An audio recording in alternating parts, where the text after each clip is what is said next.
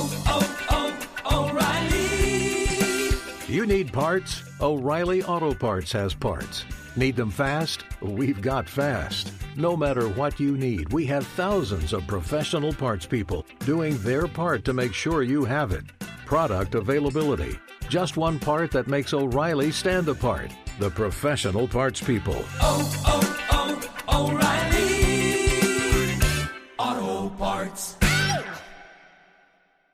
46% of Americans expect to leave behind financial obligations when they pass away. So it's crucial to make sure your family is financially protected. Policy Genius helps you find the right life insurance coverage by comparing options from America's top insurers with help from licensed award winning agents. Secure your financial future with Policy Genius. Head to policygenius.com to get free life insurance quotes in just a few clicks. That's policygenius.com. Welcome to the Wired to Hunt podcast, your home for deer hunting news, stories, and strategies. And now, your host, Mark Kenyon. Welcome to the Wired to Hunt podcast. I'm your host, Mark Kenyon, and this is episode number 279. And today in the show, I'm excited to be joined by Dr. Grant Woods to discuss a new, more ecologically friendly methodology for planting food plots that mimics how vast herds of buffalo and the native grasses of the Great Plains coexisted to create one of the most bountiful ecosystems on the planet.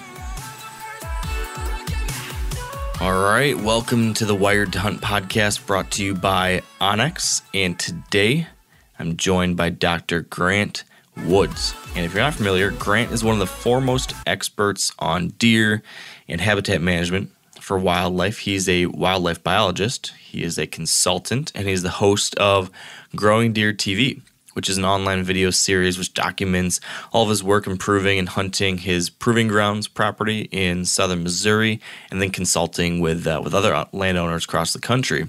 And you know, I, have been a fan of Grant's for a long time now. I followed a lot of what he's been doing, but I wanted to have him on the show today because he is one of the first people with a significant voice within the hunting space to embrace a new, more ecologically friendly and productive method for managing and planting food plots. And it's something that recently I've gotten really excited about. Uh, with many of the good things, I guess, in my life, this was uh, this is an idea that was actually turned on to me by my wife. It was about a year ago, just a little over a year ago, I guess it was, when she confronted me about how I was planting my food plots. I'd just been out um, on this property and I was trying to control this plot that just got overcome with weeds. And it was really frustrating. And I was talking about all the different chemicals I was going to spray on it and how many times I was going to have to do it. Um, and she was she just kind of looked at me. She's like, "Why are you doing that? Why are you spraying all this poison out there on this place that you talk about, you care about so much?" You know, it seemed to her uh, a little bit, uh, I don't know, a little bit backwards. And I, I just told her, "Well, it's just, it's just what you got to do. There's no other way." And in her own special way, she told me that that was kind of a bullshit excuse. She said, "There's got to be a better way. Don't be lazy. Figure it out." And at the time, I didn't really like it, and I still went and I used those chemicals because I had to get the job done. I thought, um, it kind of stuck with me. You know, she had a good point there, as you know, as is the case for probably you and me and many other people like us. Um, you know, I care immensely about the natural world. Eh, you know, the earth, the environment, whatever you want to call it, the animals and plants, water, the air, all this stuff. These things. Um, they are responsible for the most incredible special experiences in my life, right? Hunting and fishing and being in the outdoors. I mean, these are the things that that get me up in the morning and, and keep me going all day. Um, so because of that, I've tried as much as possible to make sure that I'm treating, you know, these places and these things with respect and with care and, and speaking up for them when I can. Um, but my wife kind of made a fair point that maybe some of the stuff that I was doing um, which in my mind was was trying to help wildlife by planting food plots. Maybe I was doing some some not so good stuff to get there. so so I got researching. I started looking into it earlier this this late winter, I guess, late winter, early spring, and started trying to better understand. You know, number one, understand what I had been doing. You know, conventional agricultural practices. What you know, what's the the rationale for doing that, and are there any downsides to it? Um, and if there are downsides to it, are there alternatives? And the long story short on that is that yes, there are a bunch of downsides to the conventional way of doing things. Uh, unbeknownst to me, and I'm just starting to learn all about this stuff now, but unbeknownst to me, you know, aggressively tilling the soil, uh, frequently spraying herbicides, loading up on synthetic fertilizers, all this stuff in a lot of different ways is damaging to soil and water and plants and animals. And um, you know, I've, I've been doing that, and I didn't really realize at the at the time, but it does turn out that there are some other ways to go about it. That that isn't the only way.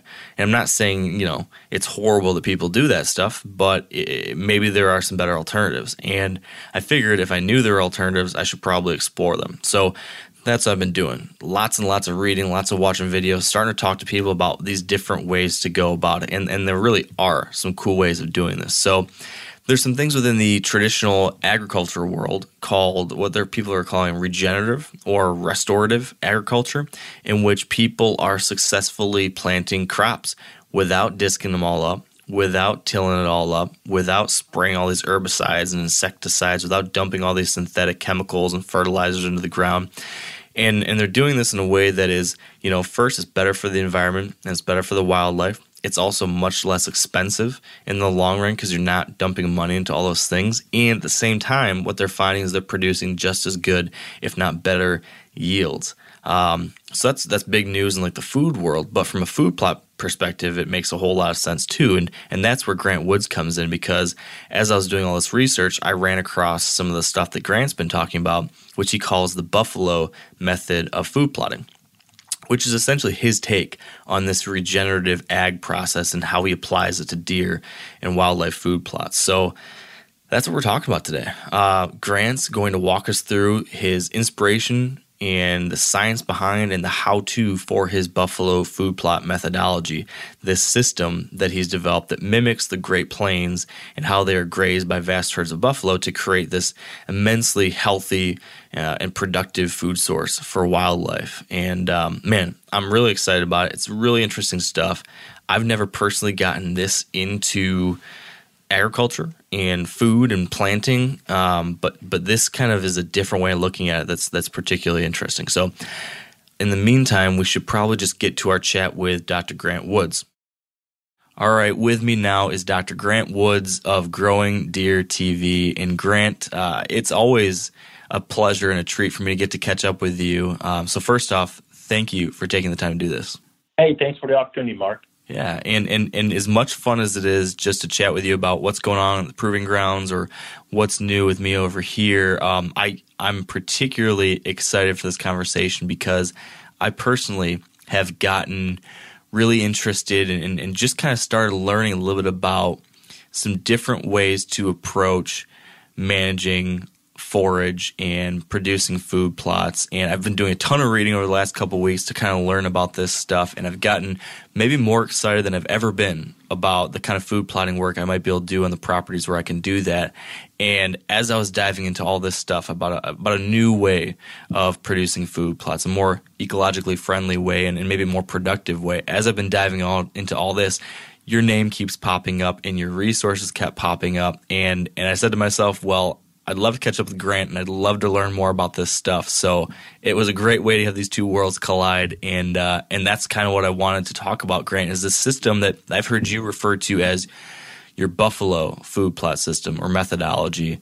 Um, and I guess you know, before we dive into what exactly that is and how to do it, I guess I'm really curious to understand what was your inspiration for trying to go about putting together a food plot system that's different than the normal conventions out there? How did this idea spark for you? Yeah, it's, it's really a, a long history that led to a pretty short change or short story. So I've, I've been incorporated as a I'm a consulting biologist. I just didn't really like the university system. So we, in June we'll celebrate 29 years of being incorporated, and I've literally helped landowners from New Zealand to Canada and every state that has whitetails in between. And and food plot's a big part of what I do. And gosh, I started disking and soil tests and fertilizer and herbicide and kind of what I now call maximum input. But worse than that, I only focused on what was above the ground. Boy, this plant's growing more tons, or deer are really eating this one, or deer didn't like this one too well, or whatever.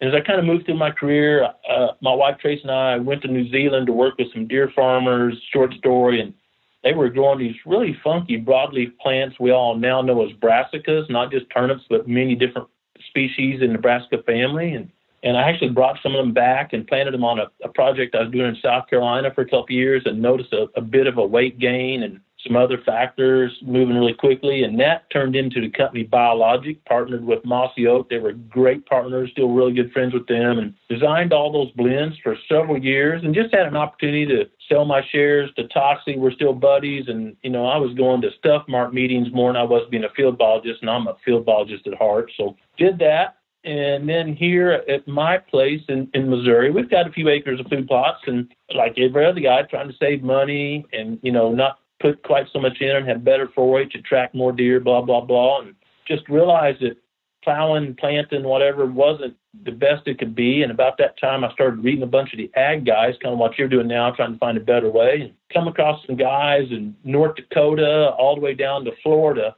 that were using what they call regenerative ag or regenerating the soil, improving the soil. And I, I kind of thought improving the soil meant you go to the feed mill and get another buggy load of NP and K and spread it on your plots. And these guys were talking about looking at natural systems, and I do a lot of native habitat management, prescribed fire, timber stand improvement, whatever, and replicating what was going on as far as forage crops anyway in a native prairie. And that just rang a huge bell with me because, and, and she's 20 now, so several years ago, uh, I had my oldest daughter when she was about three, and my wife Tracy in Yellowstone. I was actually teaching some summer courses there back in the day, and we watched a huge herd of bison or buffalo getting ready to cross the Yellowstone River. And there was a little calf standing right in the front, and there's hundreds of bison behind her getting ready to cross. And my little daughter screaming, "Daddy, go save it! Go save it!" Of course, you know, it'd have been instant death for daddy to go out there. yeah. And uh and by the way, the calf made it across the river just fine. But, you know, I'm I'm a biologist by training and I'm sitting there going, huh, they don't cross here much because that many bison crossing this river would have massively eroded banks and just scarred land and it wasn't that way at all. It was vegetation. And where the bison had went was pummeled to the ground. I mean, you know, hundreds of herd of bison weighing, you know, 1,500 pounds on average, I'm guessing here, 2,000 pounds on average, whatever, cows, calves, bulls. I mean, where they walked, they, you know, in group, not a single one, they pummeled that vegetation. They trampled it into the ground and they urinated and defecated a bunch. Well, they've been doing that forever in that area. And if you've ever seen a beautiful meadow in Yellowstone, it's incredible for it. Fertile soil, beautiful in a tough environment. And that really got me thinking, along with these other guys talking and writing about how rich native prairies were, the remaining few acres, excuse me, native prairie we had. And I do a lot of prescribed fire here. We've cut about 300 acres of, of red cedar that just was dense. You couldn't see, walk, hunt, do anything. We cut it, left it in place, didn't haul it off or anything, and burned it. And the state botanist and I went in one of these areas and only spent a few hours, not like all day, you know, looking everywhere we could. We spent a few hours and identified 176 different species of native grasses and forbs, flowering plants, forbs. 176. That's that's rainforest diversity on an old south-facing rocky slope in the Ozark Mountains, Branson, Missouri. For, for y'all that don't know the Ozarks, I live by Branson, Missouri. Steve, really rocky country. And I'm thinking, how can this native habitat be so productive and so beautiful? Lots of wildflowers blooming and so productive. And it's kind of putting all this all together it was a result of me terminating that vegetation. In, in this case, it wasn't buffalo trampling and it was wildfire, but kind of terminating it all at once and having tremendous species diversity, plant species diversity, let alone, as I've learned later, all the beneficial insects and that nasty word bacteria in the soil. So my place is so rocky, fortunately, in hindsight, I've never disked a food plot here in 17 years. I don't own a disc. I've never owned a disc here. Everything has been a no-till drill. I, I couldn't afford one at first, so I rented one from the county. Most counties across America have an NRCS office, and they rent no-till drills. If you don't know that, and later, just because boy, when you go to rent a drill, other, it's planting season, and other people are trying to get the drill, so we end up purchasing one. We have one now for our own convenience of planting when we want. Anyway, so I, I never disturbed the so- soil more than just a little slot where seeds are dropped in. If you're familiar with the no-till drill, there's no tillage; it's just making a slot and seeds drop in. Mm-hmm. And at first, I was terminating that vegetation, whatever weeds or the past crop, whatever, with herbicide. And then I figured out, well, the buffalo didn't use herbicide, and I did some reading online. and I worked with a group you know called RTP Outdoors. Mm-hmm. And they're, I'm I'm not engineering at at all, folks. I'm a logic brained biologist. Don't ask me to change your spark plugs or do anything like that. And but they are great at that. So I asked them to make me what I called a steel buffalo. Now they've branded it called the Goliath Crimper, but to me, I wanted to replicate those buffalo going across the native prairie. So it's a basically like a roller.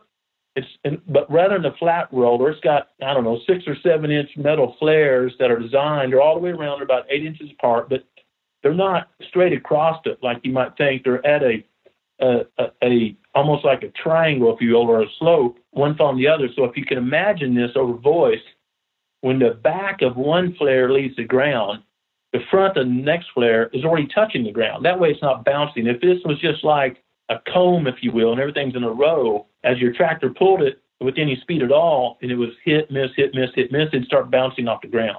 And I wanted this to break the stems of the vegetation, not break it in half, just crimp it. It's called a crimper. Crimp it about every eight inches or so, because if you stop the circulatory system of a plant or your arm or whatever, it's going to die. You're terminating it. So we went from using really candidly a lot of Roundup two or three times a year to now we buy literally maybe about a tenth of what we used to, and we only use it maybe once, maybe twice a year, and I'll explain why in a minute. So if you would imagine this, that's kind of the inspiration. This is just a 30,000 foot overview, and we'll get into it. We've got, like right now, we're doing this right now. Our standing fall crop, which had cereal grains, you know, wheat, rye, oats, whatever, and brassicas. I've always got some brassicas in there. I know the benefits of them. Some annual clovers and stuff like that. And they're maturing now. The, most people across America are seeing the wheat heads or the cereal rye heads or the oat heads starting to form. If you squeeze them between your thumb, there's probably a little moisture coming out. That's called the dough stage. And plants in that stage of producing seeds die really easy. They're very easily terminated. So we take our crimper, the steel buffalo, and we pull it behind a tractor, and it's crimping the stems on average about every eight inches, maybe a rock and it skips and every 16 or something, but it's breaking that stem, but it's not cutting it because, like, if you cut grass, it grows back, right? Like, cut your yard, it grows back. Mm-hmm. If you cut wheat until it's really mature, it will try to grow back and compete with the next crop you're going to plant. So we use this crimper to replicate a herd of buffalo. I'd rather have buffalo. Some people use cattle to do this, but I'm not running electric fence all the time, folks, so I've got to use something mechanical. Uh, and trample down, if you will, this crimper, trample down the vegetation and terminate it. And then I started thinking about the Great Prairie more and, and again, learning from ag people. And we would terminate it and then take our no-till drill through there. But if we didn't drive the same way the crimper had been pulled, it bogged up a little bit, right? You're, you're getting vegetation in the coulters and the you know in the disc, and it's bogging up, and that took a little bit of skill. So start thinking about it. And a lot of seeds on the prairie, a lot of the plants on my bedding areas here make seed before I burn, and so they're falling to the ground. They're down in the duff. I used to prescribe fire. Those seeds are not consumed in the fire usually. Now they're setting on pretty much bare or at least exposed soil. It's not truly exposed because there's a big root system. Fire only does from the ground up, doesn't do anything below the ground. Um, and those seeds germinate really rapidly. But, but they fail in a natural system before that vegetation was terminated. So I started playing with my blends back in the days of biologic. Now I just do it for fun.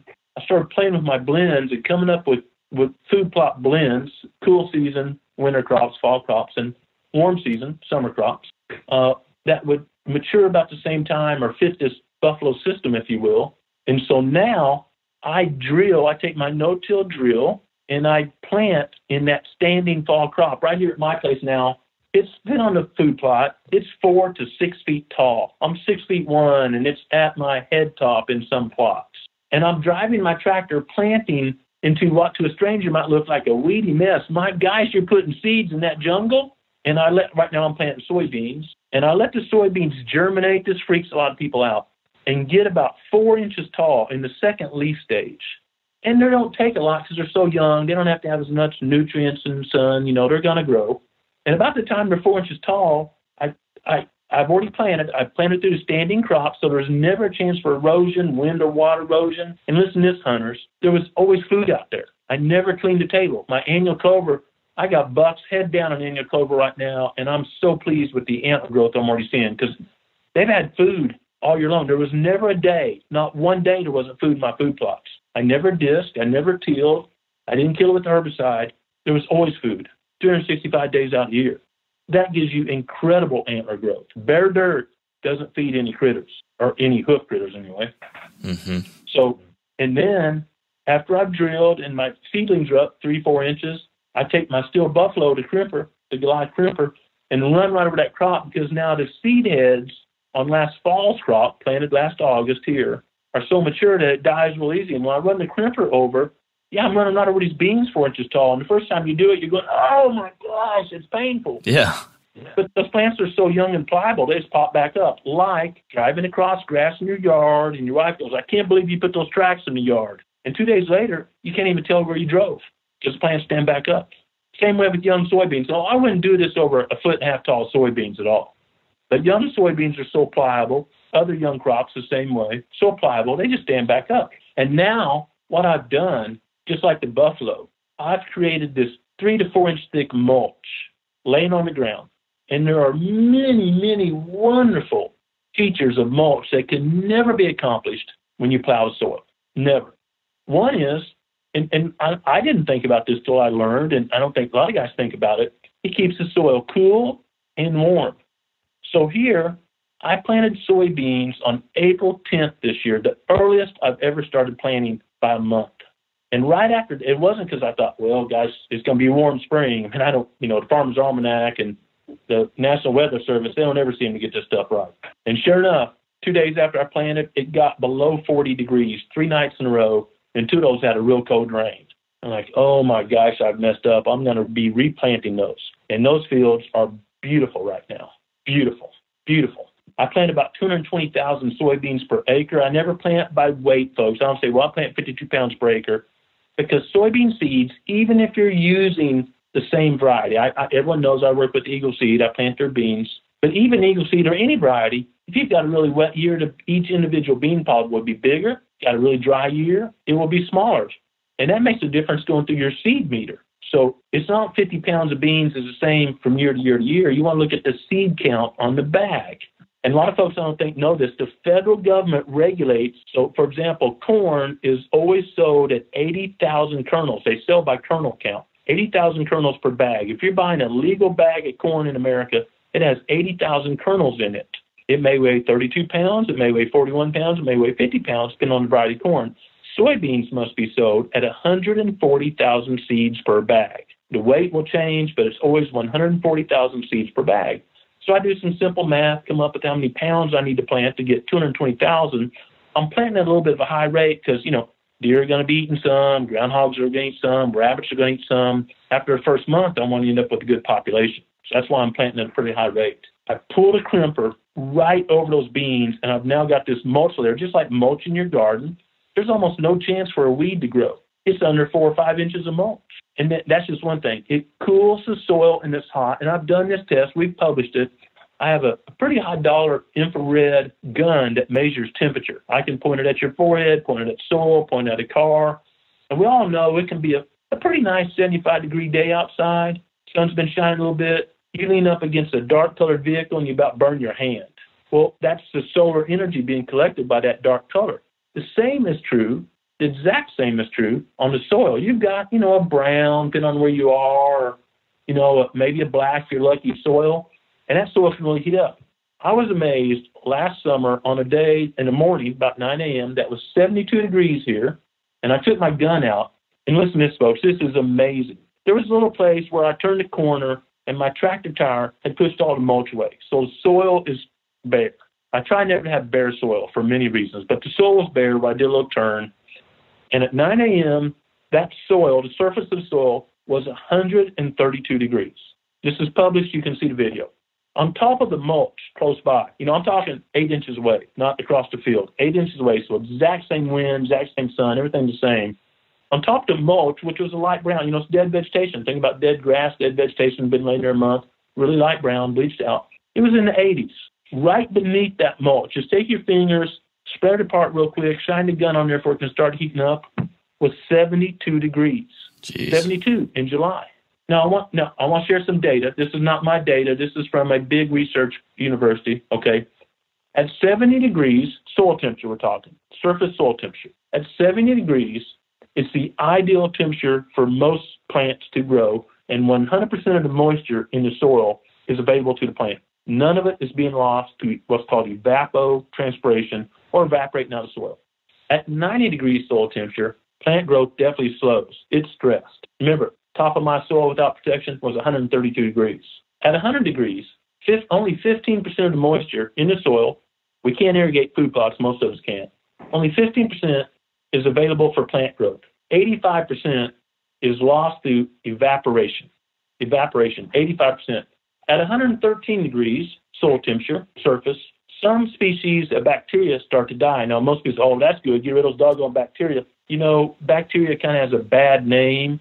Uh, bacteria, like the human body, yeah, we, we, get, we get sick from some bacteria, but we're covered every inch by bacteria. Never believe some scent killer product, folks. I'm not talking any brand that says kills 100% bacteria. Because if you did and you bathed in that stuff, you would die in a matter of minutes. We have to have bacteria on our body to live. Same thing with plants. There's thousands of positive species of bacteria, beneficial species of bacteria, for every one bad. And if you manage your soil right, by the way, the good ones will swamp out the bad ones to take care of it. You don't have to use any chemicals. At 130 degrees, 100% of the moisture is lost, and 140 degrees, all soil bacteria dies. You go from soil to dirt. It's just chemicals down there. That's why keeping that soil temperature moderated is so beneficial. So I'm in an area that's really rocky soil. It's we're pretty prone to drought. We could get a two inch rain and five days later it's looking kind of dry out there. But since I've started having this mulch layer down, I, my plants can go through much more of a drought than they used to and not show any sign of stress because I'm conserving soil moisture. It's not about getting more moisture. I can't control the weather. I can't irrigate. It's about using the rain and the snow that we get and saving it on site for when I do need it.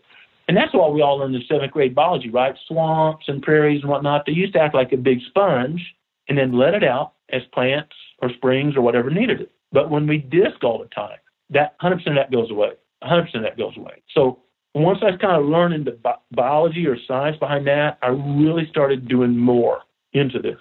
And my next, so my first step was keeping the soil covered as many days out of year as possible, many days out of year as possible. And that got me pretty much out of herbicide game. Now, I still use some herbicide.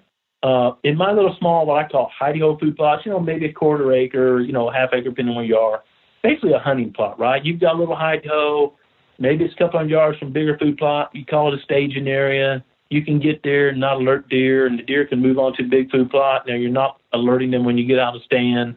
Little hidey hole food plot. I plant those too. They're great hunting strategies. But deer use them first, right? Because they're very secure there. And so they eat all the forage to the ground. I'm not building up a mulch layer. Since I'm not building up a mulch layer and the deer eating the vegetation, I don't have a canopy. Weeds are going to grow. Weeds are just nature's way of saying this soil must be covered to be healthy. Nature doesn't differentiate, differentiate, excuse me, between a weed and a soybean or a wheat or a brassica. It just says, I want the soil covered because that's what's healthiest for the soil. Otherwise, I'm going to have erosion and moisture loss. So weeds are going to grow, and there's weed seeds everywhere, folks, everywhere, everywhere. Seeds are viable in the soil, some of them for decades, some of them for more than 100 years. I don't care what you do to the soil, and I'll give you a perfect example. I used to manage all the deer at Callaway Gardens, big fancy golf place just out of Atlanta, Georgia. And the family made some choices. There were four big golf courses there. It was like legalized poaching right around night with spotlights, shooting deer, they're eating up all the pansies and azaleas and stuff. And and they let one golf course go. And, and golf courses, if you don't know this, get more herbicide, insecticide, fungicide, whatever side you want to talk about than anywhere, more than ag fields, because they got to keep it looking perfect. And it takes a lot of synthetic inputs to keep it looking that way, a lot. They let one golf course go that spring. That fall, when we started collecting, nice way of saying legalized poaching, collecting deer, that golf course was eight feet tall in ragweed and all kind of even nastier weeds than ragweed because they hadn't been applying all those chemical inputs and nature will cover the soil somehow. It will cover the soil. So I figured out that covering the soil was good.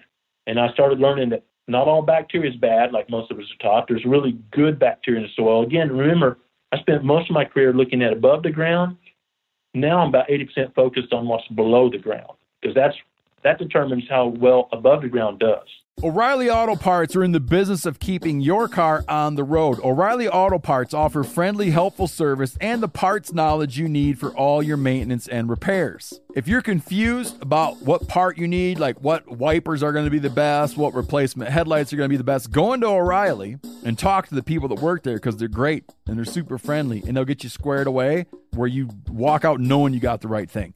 They've got thousands of parts and accessories in stock, either in store or online, so you never have to worry if you're in a jam. Do you need your windshield wipers replaced? You need a brake light fixed? You need some quick service? They'll help you find the right part or point you to the nearest local repair shop for help.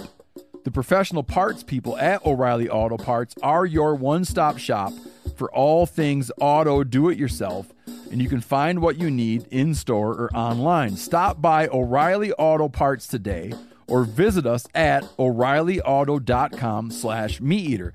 That's o'reillyauto.com slash meat eater. Now, a lot of you guys are familiar with the old hunting tradition of eating, you know, some organ, the heart or a chunk of liver off the first animal you kill. I had that when I was a little kid and it was a big deal. Organ meats were always prized by frontier people who knew the importance of getting a lot of different minerals and nutrients. And as often is the case, those guys were onto something. Because organs are among the most nutrient rich foods on the planet. And you can get the same benefits your ancestors craved via convenient daily capsules from Heart and Soil made exclusively from regeneratively raised, grass fed, and finished cattle. Heart and Soil's unique freeze drying process means all those important nutrients are trapped in, ensuring you experience every one of the benefits of nature's superfood in a clean, convenient, taste free capsule. Find out more at heartandsoil.co and make sure to use code MeatEater for 10% off your purchase. That's heartandsoil.co. Use the code MeatEater. Can you expand on why soil health matters and what that translates? And and and, and I think you're probably about to go there before I interrupted you, but also what makes yep. healthy soil. I know there's a whole lot going on underneath there. You've alluded to it, but um, but I mean, I would love to hear better understand the why. Okay. Yeah. So soil health is obviously, you know, soil level and below a lot of it. And it matters because, you know, again, the native prairies, where does everyone want to deer hunt, right? Iowa, if we're honest, Iowa, Kansas, Indiana, the big prairie states. I live in the Ozark Mountains. It's all timbered. It's my home, and I love it. But I sure do like a week of hunting out in Kansas every now and then. Make me feel like a better hunter and see bigger deer. So those states are banking on, are using what was developed for hundreds of years by buffalo and wildfire and tremendous plant diversity, creating healthy soil. And healthy soil first, the appearance should look like really rich chocolate cake. Really rich chocolate cake is moist and has a lot of structure, has a lot of pores in it. It's not just like solid flour. There's space in between. There's pores. It's kind of light and fluffy. That's exactly what good quality, healthy soil should look like. It's dark, and it's dark, folks, not because of where you are on the planet. That's a lie. It's dark because of the amount of carbon content. And every time we disc or till soil, we allow massive amounts of carbon to go into the air. You probably heard about carbon in the air now. Or you start seeing me a lot of nasty email. I'm not a great big, you know, global climate change, carbon summits, whatever, whatever. I'm just stating the facts that when you till, Carbon leaves the soil by huge quantities, and carbon is the number one element of plant life. Everyone talks about nitrogen, phosphorus, potassium. If carbon out system, plant's dead, period, that day. Um, I have found my soils went from kind of a light tan, about the color of a wooden turkey pot call, to chocolate. And that space in between is critical for the right amount of air and water to infiltrate the soil. Infiltrate the soil. Again, saving water not counting on the rain next week because we know sometime during summer that's not going to happen. Saving the water we get. The soil is actually a little spongy and it's got the right amount of space for roots to work really well and for these beneficial, as I talked earlier, bacteria, single celled, multi celled organisms. And then the ever critical, man, and I tell folks this and they just, they think, you know, boy, that Woods guy, he's an idiot. But I kind of went from a deer manager, listen to this, folks, to an earthworm manager because earthworms I mean, this is so serious, right? Earthworms are the most important thing for building healthy soil. I want to just share a couple of numbers with you. And this research is out of Penn State, but it's been redone by a bunch of universities. You've got a pretty healthy earthworm population. And you think about earthworms are working, you know, they're working 24 7, 365. In the winter, they're working a little deeper, warm and moist. They're working pretty shallow. They aerate the soil, they decompact the soil. No tractor can ever fracture or reduce soil compaction as well as earthworms. No tractor is going to touch every inch. If you've got a tiller, you fluff the top, what, six, eight, ten inches, because now you got your tiller set. But right below that, you're making tremendous compaction. And I, I'm going to tell everyone how to prove that to themselves because they may not believe me. The standard test is you get a half inch steel rod, like a piece of rebar or something, something that's solid on the end, not hollow like a pipe. And you're just putting your weight on. You're just kind of leaning on it, pushing on it. You're not standing on it one hand or something and it should go through the soil just fine. And when it just all of a sudden stops and you didn't hit a rock, that's your hardpan layer. And it will always be just an inch or two below where you disc or where you tilled, a, like a rototiller. And the reason is, think about a tractor moving forward and it's pulling that implement behind. So the physics are such that a lot of the weight of the tractor is being transferred to that implement. And on a disc, a disc is, you know, eighth inch, quarter inch wide. So tremendous amounts of weight are being applied to that very thin space, and it absolutely compacts the soil below where it's working. So it turns the top, releases a bunch of carbon, kills all soil structure, kills it. You took something that was loose and now you grind it up and it just settles. You actually can shrink soil. You can reduce the height of soil by tilling it. And then also, by the way, we're talking about earthworms. When you do that, you kill millions and millions of earthworms. You grind them up makes a little bit of fertilizer, but not near as much if you got them breeding, making more earthworms, and pooping all the time. That's why I never till. I almost refuse to help any client that tills anymore because I know so much better. I'm talking to clients like I'd go work on their land. So a typical earthworm population can easily, easily poop out, to not be crude, two tons of poop a year per acre. Two tons. Wow. Now, if y'all are sitting at home and you Google Stuff Mart right now, and you want to buy vermiculture. Vermiculture is very expensive fertilizer that's worm poop. There are farms that do nothing but collect worm poop in big troughs and sell it as vermiculture for plant people, either farmer, big scale farmers, or even houseplant people. And it's right now about $15 for two or three pounds. And just think, if you got a healthy earthworm population, as you can get two tons, and that's the low end, or more of that applied per acre just by letting the worms do their thing. What do worms eat? Decomposing plant material it goes back to that buffalo or the crimper.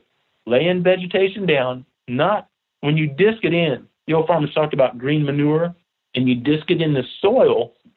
Well, then you've got so much air going in there with it that that green manure breaks down really quickly. When you lay the mulch layer down with a crimper, or i.e., buffalo trampling it, it decomposes really slowly, which prevents weeds from germinating and slowly makes worm food all summer long. The worms will come up, grab a little bitty piece of decomposing vegetation, take it down in the soil, and eat it. They're burying the mulch for you at just a perfect speed. And this is so amazing. Now you have the world's best, perfect, perfect, slow release fertilizer. And the worms are doing it for you, and species of bacteria too. They're doing it for you. And then another factor, we you've probably heard of tea or compost mulch, mulching compost and the tea. That's the water that drips off that. Mm-hmm. Some people raise worms, a little home composter, and they catch the water coming out of the bottom, put that on their plants, and they grow amazingly. All right, you got this mulch layer on top of the ground. If it doesn't rain and it's dry, your plants don't need much fertilizer because they're not growing because there's lack of moisture. It rains a little, they grow a little. It rains a lot, they grow more. You got this mulch layer on top, and when the rain goes through it, it takes minute amounts of nutrients, N, P, and K, and all the trace minerals down into the soil. If it doesn't rain, it doesn't release any nutrients. If it rains a lot, it releases more nutrients. It is the perfect time release fertilizer. No system can be better. No man made system can be better. And you can do it in a food plot. That's what amazes me. So at my place, literally, I wish we were showing graphics here my soil test looks like I'm in the middle of Iowa. Most of my fields are at the high or very high level of all nutrients. I pay for a 14 way nutrient test every year. I test every food plot for research purposes. And I haven't added any lime, any fertilizer, synthetic or organic, like poultry litter, in six years. No expense, no tractor time, no paying a contractor, no buying the product, no running over the soil and compacting it. More time to turkey hunt, more time to mushroom hunt, more time to fish, because I don't have to spread any lime or fertilizer at all. Now- my plants do it, and I'll let. Go ahead.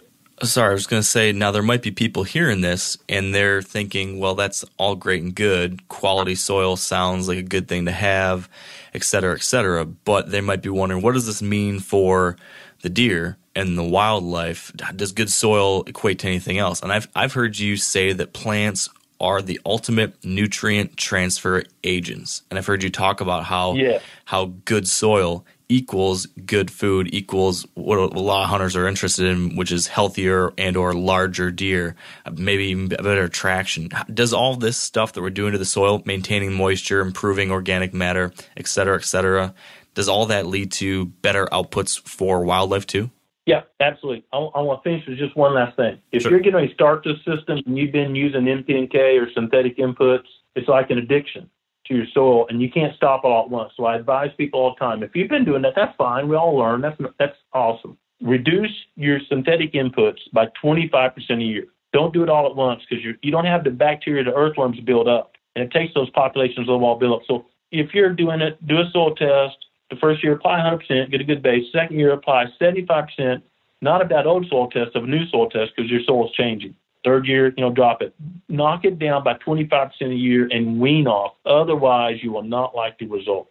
Healthy soil is full of not just the nutrients, but all the micronutrients, not just NPK, all the micros, because these billions, and I want to paint a picture here. If you have healthy soil, you're feeding these bacteria, protozoa, earthworms, beetles, other critters, the equivalent of about the weight of two elephants a year per acre. That's why I said you can't go this all once you don't have any mulch on your soil. You've been disking, you've been adding NPK, whatever. And when you have a really healthy soil life, we're going to call it, all the earthworms, bacteria, everything below the soil, they're consuming about the weight of two elephants a year. And they're getting that from plant matter and really deep rocks, maybe at my place not very deep, some places 10, 20, 30 feet deep. And they're breaking down that rock and bringing those nutrients to the surface. If you've seen, and almost everyone's seen this, a tree growing out of a solid rock bluff along a highway cut or something, you go, man, how does that tree do that? Mm-hmm. It's doing it by these things I'm talking about. Bacteria living there, helping that tree break down the rock and convert it to a usable form for the tree. When you have really healthy soil, you have healthier plants. Everyone, almost everyone, has watched a deer sniff acorns, pass one, eat one, walk 20 feet into a bean field and eat a leaf here, eat a leaf here, eat a leaf here. Only cattle just stand there and eat everything in front of them. Wild animals are very picky feeders. And most scientists believe they sense either through uh, light refraction into their eyes, smell, a combination of both, whatever, which plant leaves are healthier. So let me take that step further. You got a one acre soybean field, they eat every doggone plant and leaf and stem out there. You're in Iowa and you've got a 40 acre bean field or a 400 acre bean field. Deer eat the edges, of course, because they're sensitive if any predation's around. Then at nighttime, they're feeding all over that field. They're feeding out in the middle, and they're eating one leaf at a time, going to the next best leaf. So you grow the biggest deer where they can be extremely selective feeders on high quality vegetation. I'll be the first to admit a one acre food plot is never as good as a 40 acre bean field because on a 40 acre bean field, they don't have to eat any disease plants, insect impacted plants. They're just picking the very best leaves. They're eating the very best. But on a one acre food plot that's had NPK, there's a lot of petroleum products in NPK, synthetic fertilizer, versus a natural healthy fertilizer. There's no doubt which one's more palatable. And this is shown in all kind of tests. And a real easy one is called a BRIX, B-R-I-X test that measures, a real simple measure. I have a BRIX meter we use on our farm, measures the sugar content of plants. Deer have a sweet tooth. We all know that. The sugar, the more sugar content a plant has, usually the healthier it is. You want to have deer that just, I mean, man, they're just, I mean, they can't wait to get in that food plot. Have really healthy plants. And healthy plants require really healthy soil. If you're putting a bunch of NPK made off of petroleum products out there, what do you think your plants taste like? Now, do deer deer eat it? Sure they do. You know, I don't really like sushi, but if I'm the last guy on the boat and all that's left is sushi, I'm going to eat sushi. and that's kind of the way deer are, too. So, yeah, on my place, my deer are bigger. I'm in the Ozark Mountains, just north of Branson, Missouri. A lot of people have been to Branson. Uh, my property is split by two counties, Stone, named appropriately, and Taney County, Stone and Taney County. Our record for both counties combined, recorded. Now, not all deer recorded. I grant everyone that, but lot, hunters like to brag, so a lot of deer are. Our record in all of record keeping for these two counties is 131 inch Pope and Young, no Boone and Crockett's, none. You think if they're killing a lot of Boone and Crockett's, somebody would have recorded one over time back when that used to be really popular. Our best deer tagged, not our best deer grown, our best deer tagged is 173 inches. We produce multiple 150 inch deer every year. We slammed the rest of the county. I'm not bragging. We've improved our soil. Our deer are really healthy, more fawns per doe. I cannot kill enough does here. I have really healthy deer. We struggle to get our deer population back in check. And we shoot, every, we're not like, well, we're going to wait till after rut to start killing does. We tag every doe we can from September 15th when bow season opens till January 15th when it closes. Our deer herd is extremely productive because we have very healthy soil. Perfect. I mean, the, te- the testimony is extremely clear. And some of the farmers I know, they're using regenerative ag or the buffalo system, good, that's great. And some, you know, a lot of my farmers are really busy. They don't take a lot of time to hunt. Man, the bucks are producing, the amount of pheasants they're producing, the quality of those pheasant eggs, and the survival rates are incredible. There's no doubt about folks. Another way to look at this is most estimates believe by the researchers that really study this stuff, there was about 60 million buffalo just in the Great Prairie. You know, there were woodland buffalo over in South Carolina, Tennessee. There were buffalo in every state, literally. Not now, of course. 60 million buffalo in the Great Prairie. That's way more than we have cattle right now in feedlots. There's no question how productive soils can be if they're managed as they were meant to be managed. So I'm growing more tons per acre of higher quality food with less inputs. Big cost savings, I imagine, in the long run with that, right? Big, big cost savings. Now, you know, Trace and I did get a no-till drill, so that's a big hit. But you think about over time, no herbicide, no fertilizer. Most guys, you know, if you got an acre or two food plot, no, you, you're not really justified here. What you might do is get with two or three buddies and buy a smaller drill so you can share the cost and have it when you want it. I, I'm starting to see a lot more people do that. Uh, but for me, and the amount of food plot acres I manage, man, yeah, the drill has paid for itself many times over by the cost saving. Yeah. So meantime. Yeah. So we're we're reducing costs. We are retaining moisture. We're improving the quality of the soil. All these different things beneath the surface are leading to a much higher quality plant, which leads to healthier deer. And you're doing all this kind of in in step with how nature designed things to be. So you're having all these other larger kind of ecosystem benefits to the to, to the rest of the wildlife around there too. I'm sure that there's some benefits to uh, a whole slew of different species.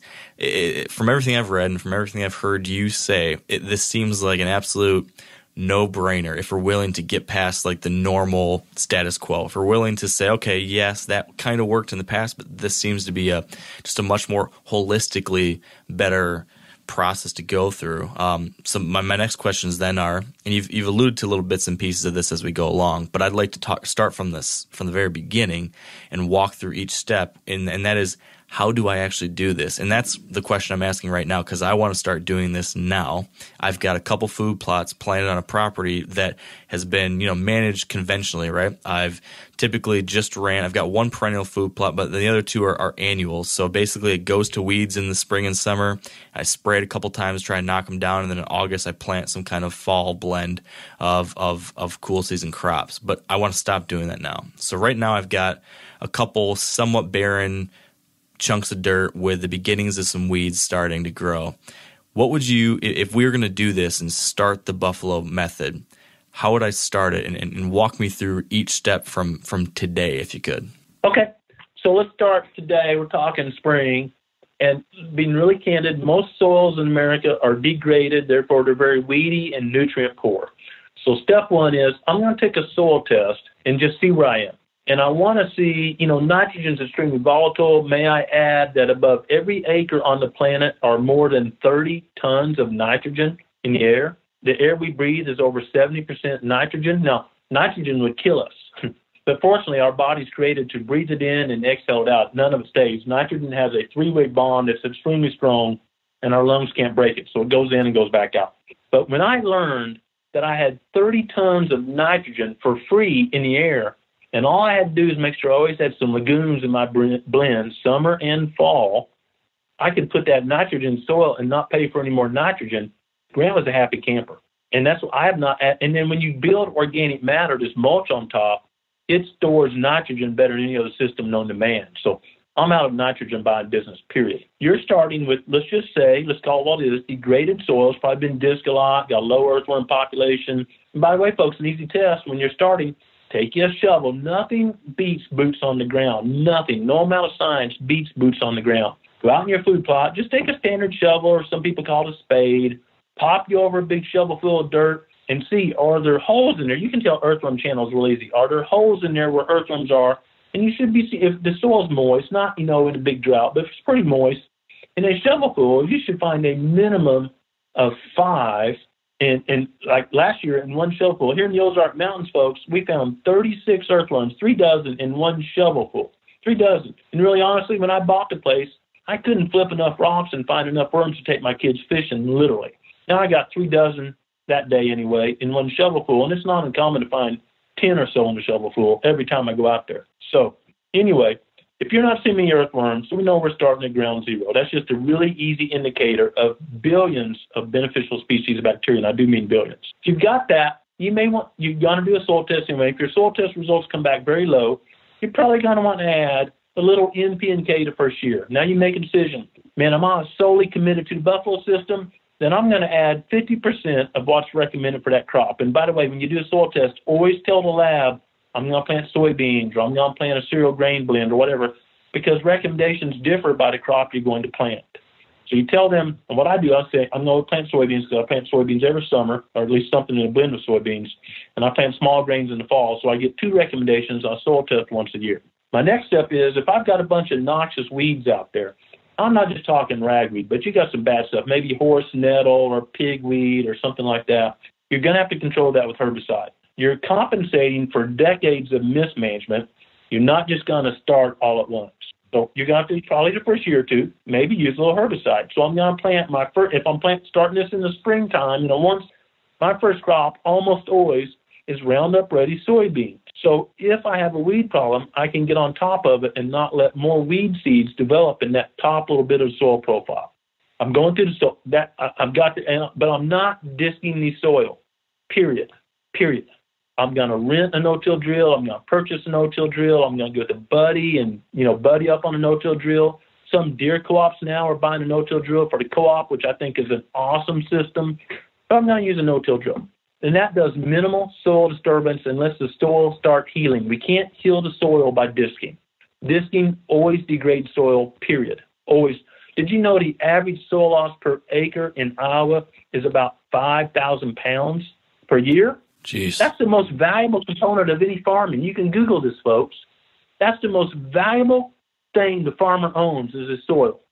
Not his tractor, not his silos, not his barns. It's the soil that keeps him in business. And they don't treat it that way. Okay, I've got my soapbox. so I'm, I'm going to control existing weeds.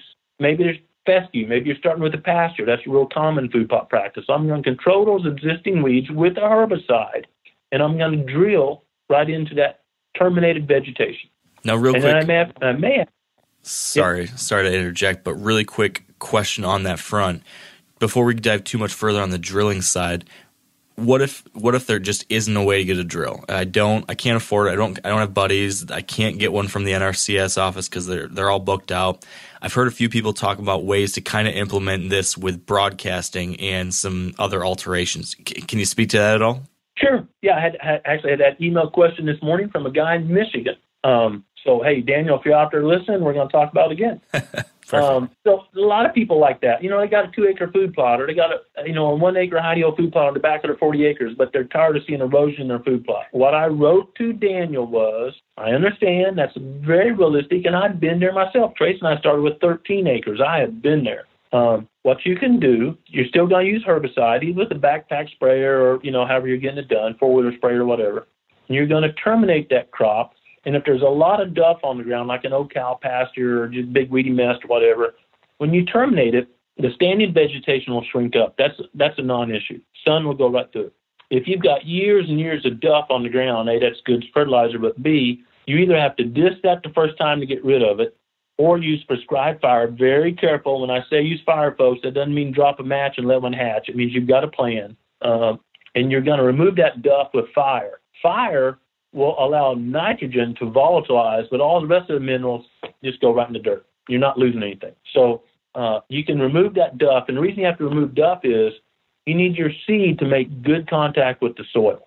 If the seed is caught on top of duff and it gets warm and wet and germinates, it's unlikely it will get a root in the soil through the duff in time for it to start getting energy in and it dies, it starves to death. So we've got to have seed to soil contact to get the system started. And in that case, I'm certainly planting Roundup Ready soybeans so I can keep the weeds at bay.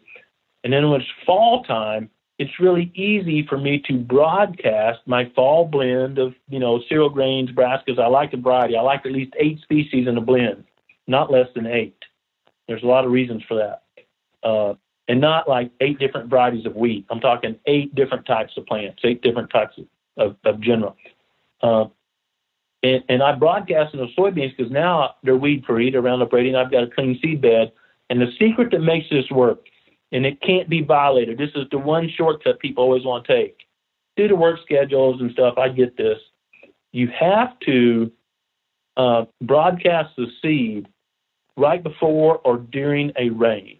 If you don't, a lot of seed will die of either desiccation or you will be shocked at how many rodents, and I mean, you know, not just squirrels, all the rodents and birds eat seed and what percentage of seeds they will remove in a five day waiting period before it rains and those seeds germinate. Astonishing. I harvested a turkey two days ago, not bragging at all, right off the roost. Called him off the roost, come in, boom, dead. Brought him up to house, cleaned him, and his crop had a you know, a half of a handful of soybean seeds where that rascal been digging in my food plot getting soybean seeds out. Critters eat seed. They love seeds. And you spread, you know, whatever, 50 pounds per acre on top of the ground, and you think, well, no one's going to know. I tell you, they tell their buddies. The squirrels start calling all their buddies, and they'll be running out of their little cheeks full of soybean seeds. So yeah. do not plant unless it's going to rain the next day or sometime real soon or it's raining right then. I'd much rather plant before rain than after rain. For my, and also the raindrops hit the soil with a lot of force and splash a little dirt up on the seed that helps it germinate even more. And do you need to do anything, even if even if we're talking about the spring planting, right? So before, in the fall planting, you've got the standing crop from the summer that you can then use. Um, but what about the the first planting? So you mentioned we're going to have to use herbicide to get that stuff killed off. But I'll just use my example um, to make it simple. So my situation, right, there's some weed growth, but there's definitely open soil still. So I'll go in there and I'll, I'll terminate the weeds um, at some point here soon, kill off the weed growth. But then I want to get a, my summer, my warm season crop growing now, but I want to do it without my usual disking and then cultipacking all that in. So how would I go? I just go about broadcasting with with that rain. Do I need to roll over it? Do I need to do anything else to get that first one going? Rolling helps.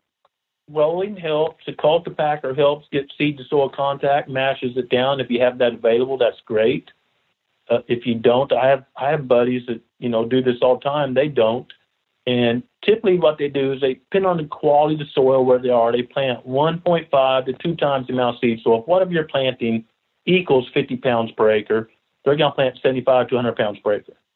And seed is cheaper than you know other other ways of getting this done. So so you got to increase that planting rate when you're broadcasting to get enough seed germinating. And it won't be a it's not going to look like an Iowa field where a guy uses a twenty thousand dollar planter or a hundred thousand dollar planter to make it happen. Yeah, you just accept that and go on. Yeah. O'Reilly Auto Parts are in the business of keeping your car on the road. O'Reilly Auto Parts offer friendly, helpful service and the parts knowledge you need for all your maintenance and repairs. If you're confused about what part you need, like what wipers are going to be the best, what replacement headlights are going to be the best, go into O'Reilly and talk to the people that work there because they're great and they're super friendly and they'll get you squared away where you walk out knowing you got the right thing.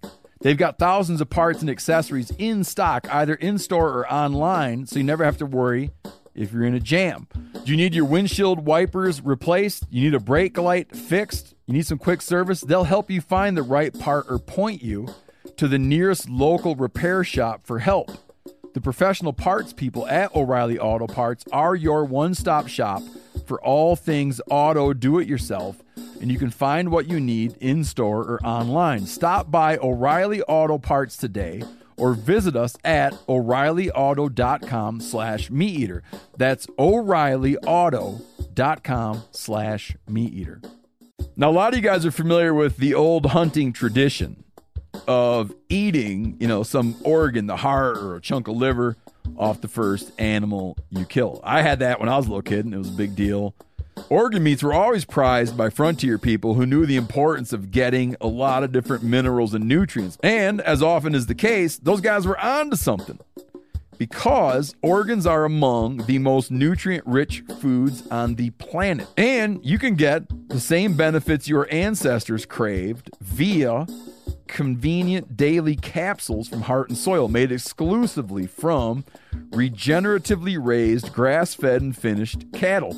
Heart and Soil's unique freeze drying process means all those important nutrients are trapped in, ensuring you experience every one of the benefits of nature's superfood in a clean, convenient, taste free capsule.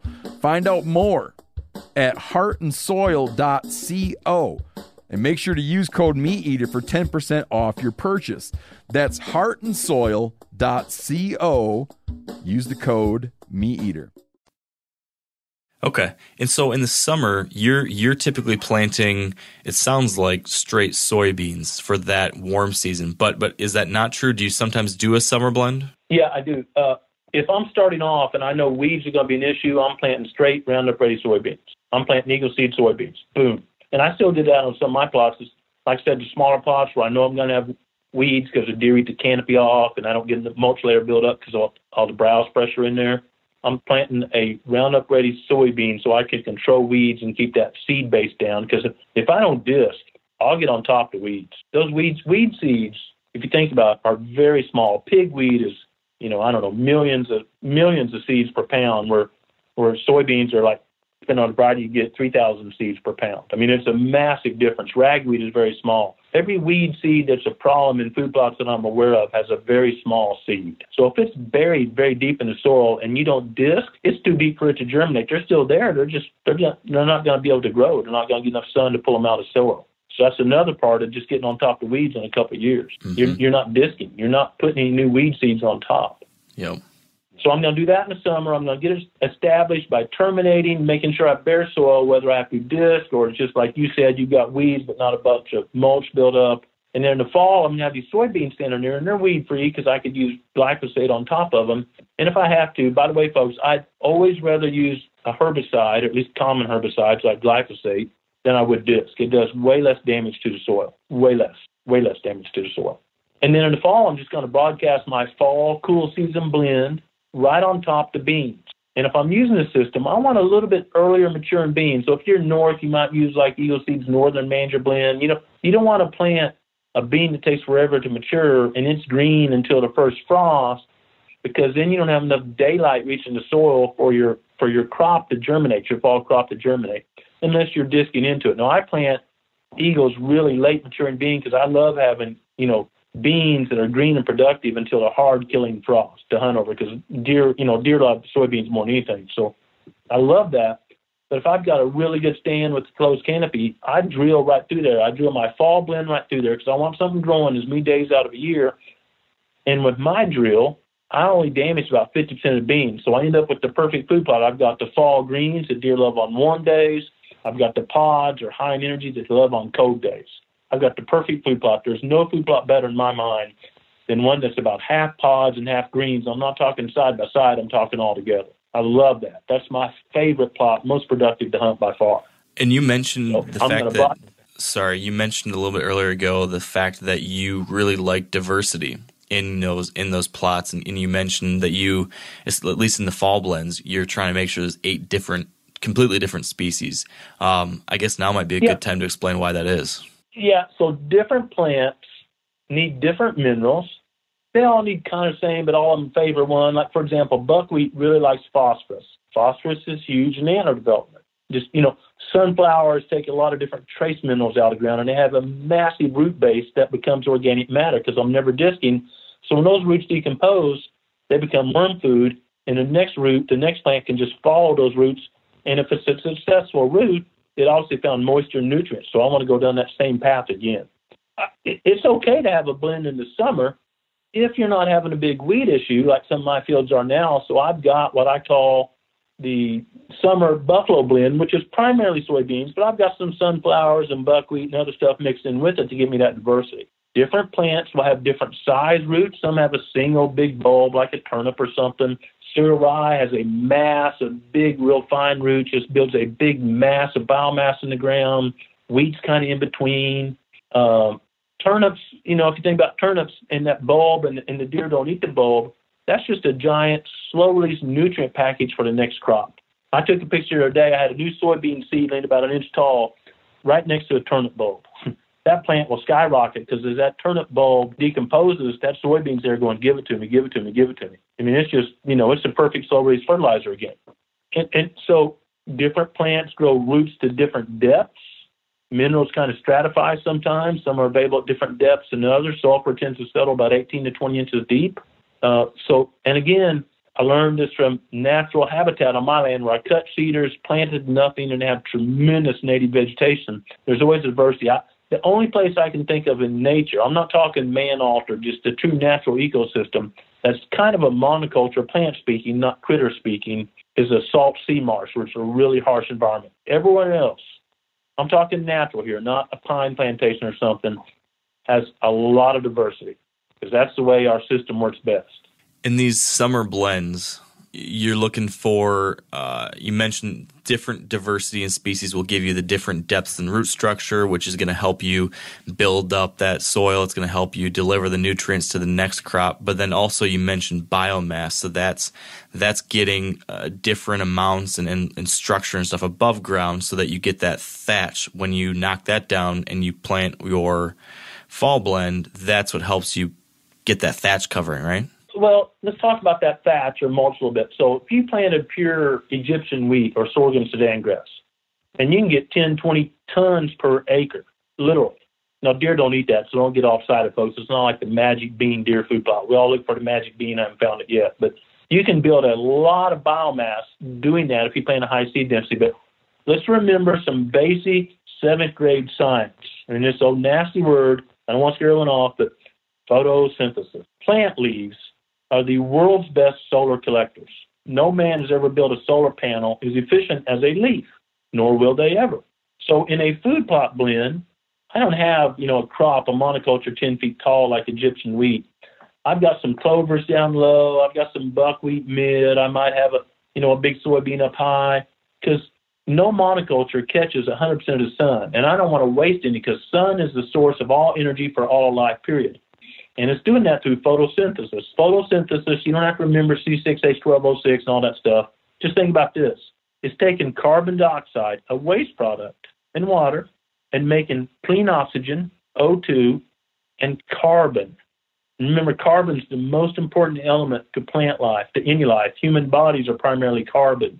And that carbon is converted through photosynthesis and really cool things in plant leaves and about 50%, depending on the species of plant. So don't quote me on this, it varies, but on an average 50% is called leaked out or plant exudate is coming out of plant roots.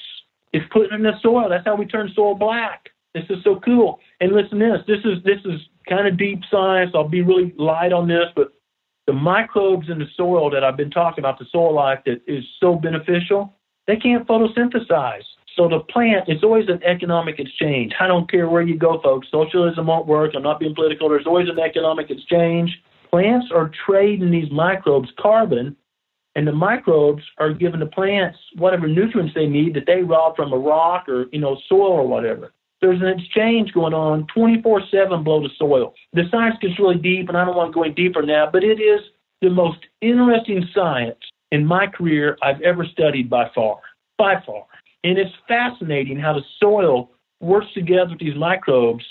Remember, the Great Prairie was never fertilized, except for buffalo pooping on it. Never fertilized. And the buffalo got that from what they're eating. There was no synthetic inputs. And you can do it in a two acre food plot. You don't have to have the whole millions of acres of great prairie. And it doesn't happen overnight because your land has been degraded by past practices. We didn't know any better. It's not saying anything bad. I've did this before. I've added tons of synthetic fertilizer. I didn't know any better. But you don't have to. I'm just saying there's an option. You don't have to. Yeah. And so feeding these microbes by the photosynthesis. So one reason I like a blend is I've got a low growing plant, or maybe two or three, a medium growing plant, maybe two or three, and a higher growing plant. They all have different plant leaf sizes and plant leaf structures, and the leaves may come off, you know, kind of erect or sticking up or flat or sideways. Those are all made so they can catch every bit of sun. I want 100% shade down to soil level. Keeps it cooler. I'm not losing any moisture to evaporation. That one rain can last me a month. You know, plants don't take much, guys. If you could get 20 inches of rain a growing season, but you just got it a quarter inch of a week, every week you got a quarter inch or whatever, depending on where you live and how long the growing season is. It'd be awesome. No one would complain, right? Never. No farmer would irrigate. But that never happens. So farmers irrigate because they're not storing soil, water, soil moisture. And food plotters go, oh, I spent all this money on seed and fertilizer, and now it's a drought, and that doggone food plot's as slick as a pool table out there. You don't have to live that way. There are better ways. So we experienced a wicked drought here last summer at the Proving Grounds, my place, a wicked drought. And deer pretty much ate most things to the ground, except in my electric fences where I was protecting some bean pods till, you know, late season hunt to make sure they didn't eat it to the ground. In a wicked, wicked drought, I had beans over four feet tall producing a gad of pods. I'm just an ocular estimate, probably 40, 50 bushels per acre. A great crop of bean pods. And when I opened up those fences last winter, whew, talk about a deer magnet. Hmm, so I bet. you can store moisture and you can get there's nutrients there's plenty of nutrients everywhere. I want to just share something here again not being too deep in soil. Recently there was a conference and there's a guy that owns a soil lab. He mainly does the western states so a lot of us probably aren't going to use his lab but it's a good lab real high quality soil lab.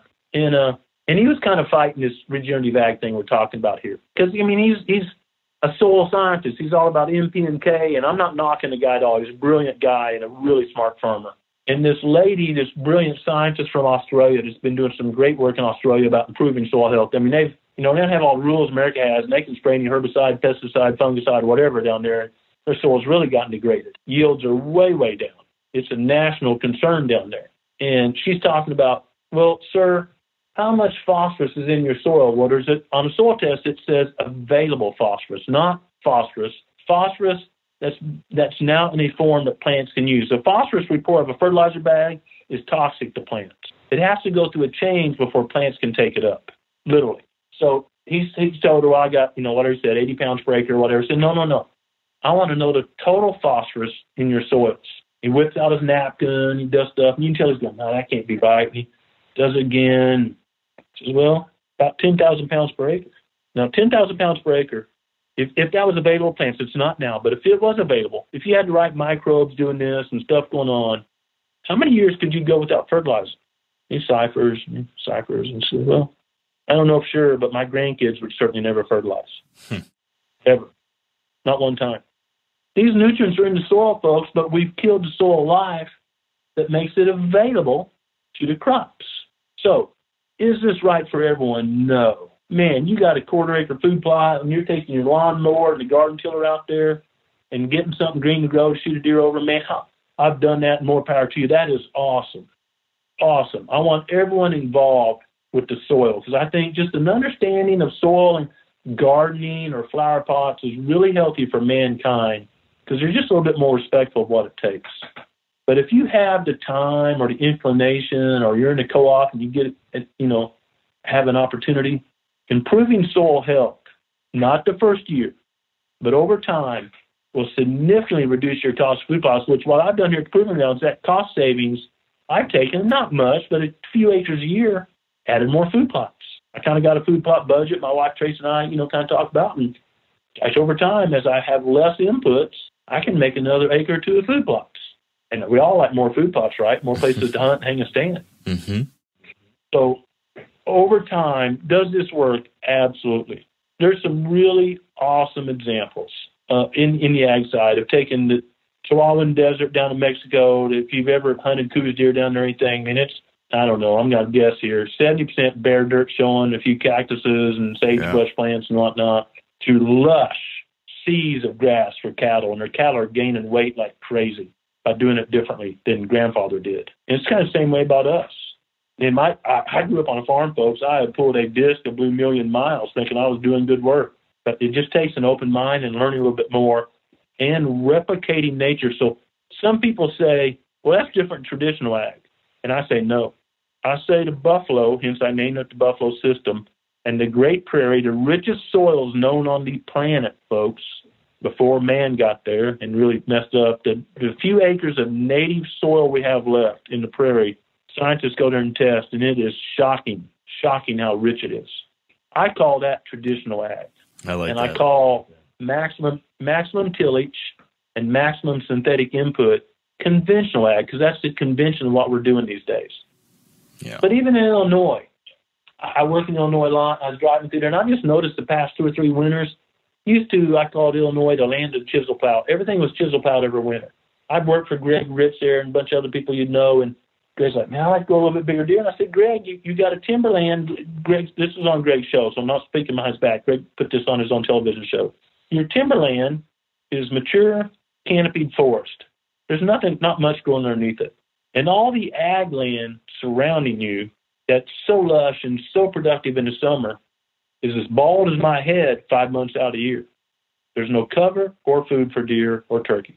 If you want to grow bigger deer, we got to develop some food plots that have food 12 months out of year because deer deer can store a lot of fat, and they do all through the Midwest, and grow some awesome deer. I mean, we all know the Drurys, and a lot of my buddies are are growing awesome deer under conventional ag base. Think about now, and, and I'm really good friends with Mark and Terry, not talking behind their back at all. Been friends for decades, but they've got some really good food plots too, right? When those when those ag fields are gone, and they leave a, a fair amount of beans standing and whatnot, but when the neighbors' ag fields are gone, they got the only food in the neighborhood.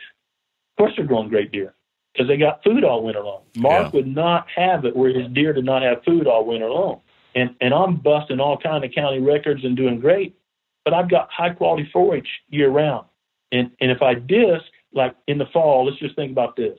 I disc in the fall right before hunting season, get my fall food plots ready. Boy, I feel good, man. Everyone kind of does this on Labor Day. Labor Day, let's load up tractor, go make food plots Yeah. right before deer season, and I'd turn all my ground from some kind of forage, weeds or whatever, to bare dirt. And there's a difference between dirt and soil. Why don't I just tell my deer, no food here, go somewhere else? And so I disc, maybe I disc and plant the same day. It's two or three weeks before there's enough food going there to really attract the deer. You might little, get a little green fuzz in the first week, but you're not providing any tonnage for a while. Why don't I just tell my deer, hey, it's deer season and you need to go feed somewhere else. You're not welcome here. I call that cleaning the table. And, and so here we never clean the table. Like so right now I've got annual clovers in my fall blend, and until my soybeans get big enough to run the crimper over them, my deer are eating on clover right now. And this is another cool thing. How many of y'all planted soybeans or something really lush like that? You plant an acre and then you go out there maybe a week later and you got pretty good germination. Oh man, it's gonna be an awesome year. And you go out there three weeks later and it's lip high because the deer ate everything.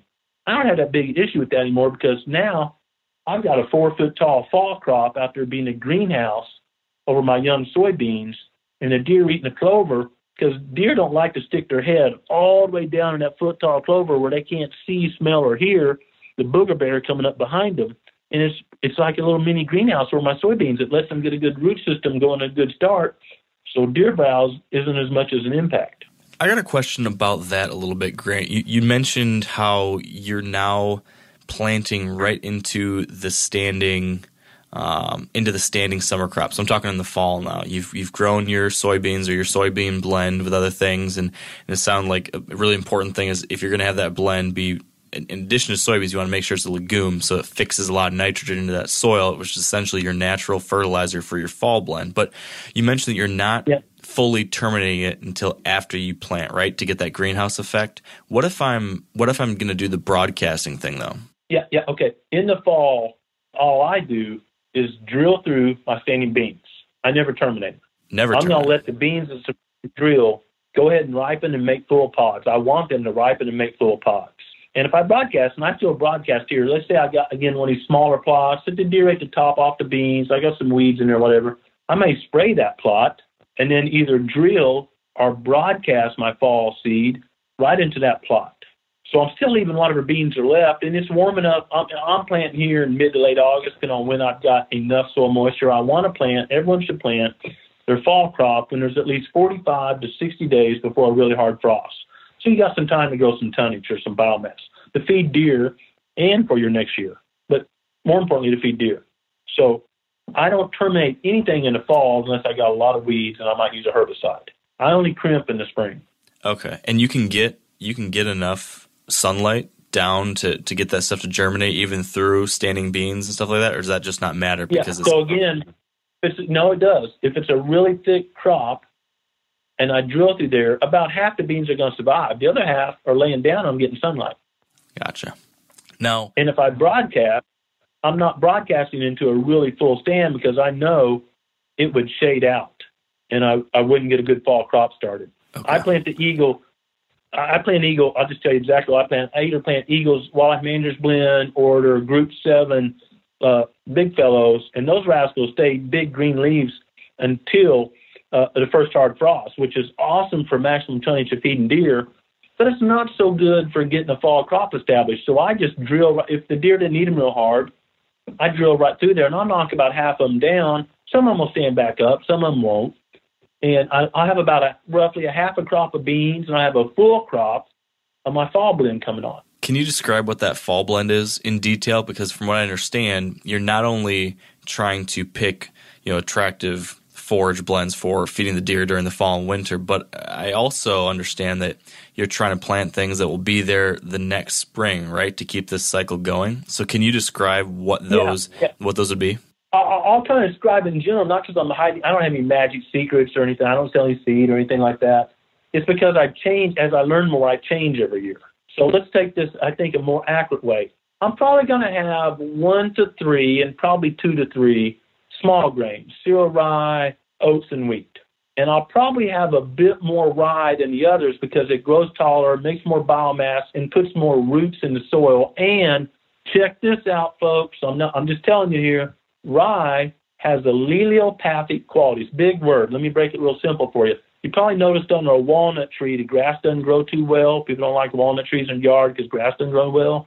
That's because walnuts put out a toxin that keeps other plants from growing so they can get all the moisture and nutrients to their cells. When you terminate rye, a lot of species of cereal rye, it does the same thing. It won't hurt a soybean or corn or buckwheat or even a big clover seed. It's just not that strong. But as we talked earlier, pigweed, ragweed, a lot of these weeds have extremely small, almost like pollen floating through the air size seeds. It will work on them. One of my big weed control features is when these plant brassicas has, have a different set, but also allelopathic qualities. So I'm going to have some, some cereal grains, including a cereal rye and some type of brassica in my blend to help control weeds in addition to feeding deer. I'm going to have a clover or two. I'm always going to have annuals, not perennials. I've become a huge fan of annual clovers because I used to maintain a lot of perennial crop, crop, perennial clover plots, and I've written a lot about this and showed it on video and whatnot. But in reality, I learned over time, guys, those are expensive and they take a lot of herbicide and fertilizer to keep going. It's tough to keep the weeds out of a perennial clover plot. And if we're all honest, and you may be a little better in northern Michigan or something, but for most of us, you know, let's say from Iowa south, uh, we have some hot, dry periods during almost every summer, and our clover it won't die, but it'd be dormant. It's not feeding anything. And I need I need food out there 365 days a year to grow the big antlers and the most tur- turkeys I can. So I found that a really strong annual clover in my fall blend works perfectly. So a regular clover plot is really strong from when the temperatures start warming in the spring. They got some moisture till maybe June, May, depending on the, how the moisture and the heat goes that year. Goes dormant or not very productive through all summer, and may or may not pick up in the fall, late fall, once the temperatures cool and we get some moisture. That's a bunch of months in there I didn't feed anything. So you can have just a couple acres of clover, depending on size of your property or less. And when it's really productive, man, it, it outgrows the deer. They can't eat it fast enough. I'm sure you all have seen this. And when it's dormant, I don't care if you got 500 acres of clover, it's not feeding anything. But when I went to the annual clover in my fall blends, the fall buffalo blends I call them because they work with the buffalo system, man, it comes on when clover's going to grow great, late fall, early late winter, early spring. It's producing tons. And about the time it's starting to wane, is when my soybeans are coming on, which are much more drought hardy and heat tolerant. So I, I, for me personally here, I'm out of the perennial clover plot. I'm going to have an annual clover or two in a blend. I'm going to have some cereal grains in a blend. I'm going to have a brassica in the blend and maybe two, maybe like a radish and some type of turnip or a rape. A rape is just a non-bulb producing turnip. And I'm probably going to have a broadleaf in there, which will probably die at the first frost, maybe a buckwheat or something like that. So I've got all these different root structures. Plants are pulling way different minerals out of soil. So when they are term- either consumed by deer, because it's like feeding your deer a multivitamin, it's either consumed by deer or it's terminated on the plot and, and putting those nutrients right back at the surface for new new plants that have a, an inch long root. You can have all the nutrients you want 20 inches deep, but your crop will starve to death before it gets root to them. So I'm what's I'm doing what's called mining or recycling nutrients. I'm taking nutrients from the deep, bringing them up to the surface for either critters to consume or to decompose and be released on the soil surface so they can start working their way back down through the soil for different depths of the different plant roots. That makes sense.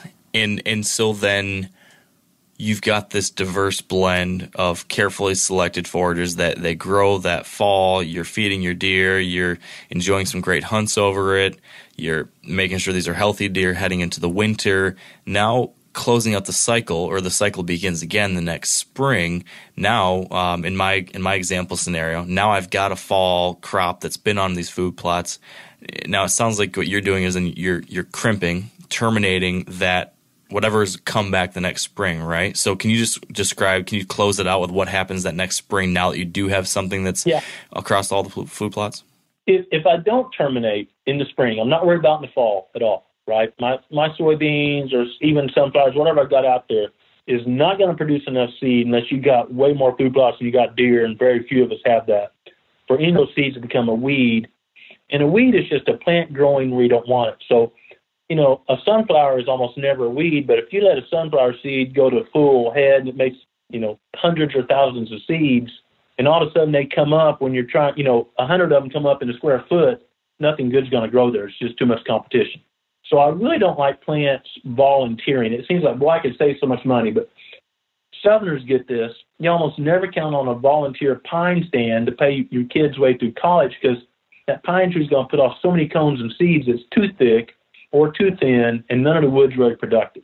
That's why people plant pines on certain spacings to, to maximize production. Same thing with food plot seed. Same thing.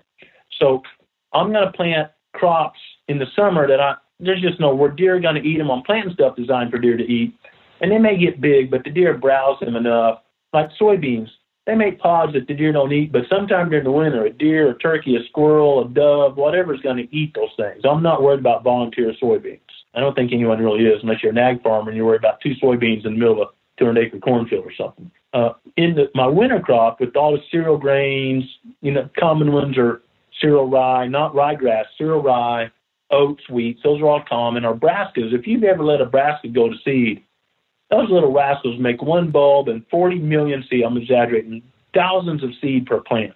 And they're very viable seed if you let them get hard. So right now, my brassicas have a, that little two inch long spike, looks like a pea, but much smaller, with 10 or 11 seeds in there. Before those things are black and hard, I'm terminating with the crimper. That's why I terminate in the spring, A, to get enough sunshine, for my soybeans to grow good, and B, so I don't have a bunch of volunteer coming up at the wrong time of year. You don't want wheat or rye or oats growing in the summer competing with your soybeans. That would be that would not be good. So I want to terminate that fall crop in the spring to give my spring crop ample room to grow without weed. Again, a weed is just a plant growing at a place you don't want it to grow. So like, you know, if you've got multiple rows in your rabbit patch, it's a really good thing If you got multiple rows in your food plot or in your wife's garden or somewhere, it's a really bad thing. It's a weed or a good thing, depending on where you are. Um, so I terminate in the spring. I brought it full cycle, and and I'm and I'm drilling. And and folks, some people ask me, well, you know, how do you break that bean cycle? I've been planting beans in the same plot here at the Proving Grounds for 16 years in a row, and still growing great beans. And and the magic there is, I've always got a fall plot and it's a very diverse fall plot. And I may have diversity with the beans, I may or may not, but I've got a very diverse fall plot. So I am rotating crops. I'm just doing it faster than some people do. Yeah. I'm rotating. I've got that eight way plus blend in the fall that's really working on the soil and different root depths and ice and structures and different chemicals being again exuded out of root tips. I'm rotating every year, twice a year. Now, what if in this scenario we, we make it to the spring and we want to terminate, but what if we don't own a crimp? How can I keep the, the basic um, tenets of this principle without a crimp? You can terminate with herbicide. I, I'm I'm not anti-herbicide at all. Gosh, it you know helps feed a bunch of people right now, but I think we're moving to systems worldwide where they may not be as important. Um, but so I, I want to use. I'm not anti-herbicide. I want to use the least amount I have to purchase for many reasons. A, you, you know, you're putting chemicals in soil. We can't deny that. And, and B, it's expensive, and C, it's time-consuming to, to put on the ground. So, you, but you can terminate with herbicide. Small plots, I, I do this myself. You can use a backpack sprayer we've come up with and passed it on to RTP, a little foot crimper. Now, folks, if you want to train for elk hunting, this is the tool. It's a like a tuba stick. It's not, but it's like a tuba stick. It's about I don't know three, four feet long, and got a couple of angler arms on the bottom. There's much more science to it than that. I'm just kind of painting a picture on a rope, and you just you put one foot on there, and you use the rope to pick it up, move it forward six inches, step down, and your weight becomes a crimper. And I use this in my small food plots where I don't have time to get the tractor in or they're back in the woods I can't get the tractor to. And on my small plots, I broadcast seed and then I crimp the existing vegetation with that foot crimper. And I wouldn't recommend this for a 10 acre field because unless you're a really good athlete, but small small fields even I can do. Hmm. And it's a tremendous tool. They're a great tool. And that's that's that's available for sale, or that's just a prototype thing you were using. No, it is. No, no, no. They took it and improved it and changed it and did stuff better. And yeah, they have have them for sale. I don't even know the price, but they have them for sale. My my prototype is not near as good as what they have. Okay. Uh, but yeah, we've had that on the show, and I especially like it again from a little high food plots where it's either can't or it's inconvenient to get a tractor to. Rather than disc it up, I can just broadcast it in that standing crop and then use my foot crimper to go in there and mash down the mulch. Yeah, that makes a lot of sense. Now I've heard some other people um, t- mow instead of crimping. And if they don't have a big crimper, they've done kind of what you just described, but then they mow to get the vegetation down and, and to form a, you know, a, a, greenhouse effect over that seed to get to germinate. Is there any downside to doing that, uh, or what are your thoughts on using that as an option?